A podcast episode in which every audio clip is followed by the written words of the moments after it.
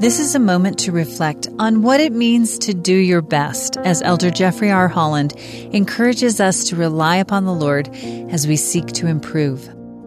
If in the days ahead you see not only limitations in those around you, but also find elements in your own life that don't yet measure up, please don't be cast down in spirit and don't give up.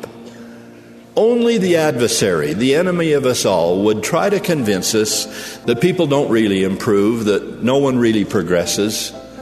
And why does Lucifer give that speech? Because he knows he can't improve, he can't progress. That world's without end, he will never have a bright tomorrow. He's a miserable man, bound by eternal limitations, and he wants you to be miserable too. Well, don't fall for that. With the gift of the atonement of Jesus Christ and the strength of heaven to help us, we can improve. And the great thing about the gospel is we get credit for trying, even if we don't always succeed.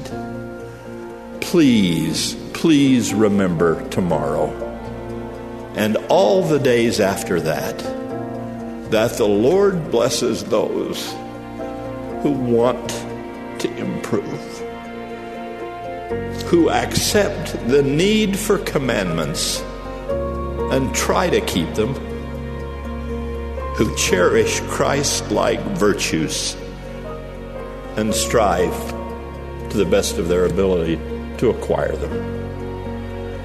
If you stumble in that pursuit, so does everyone.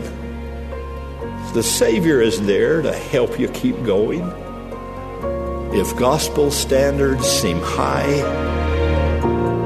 and the personal improvement needed in the days ahead seems out of reach, remember Joshua's encouragement to his people when they faced a daunting future. Sanctify yourselves, he said for tomorrow the Lord will do wonders among you. With each new day, we will be able to become more like the Savior and receive His blessings.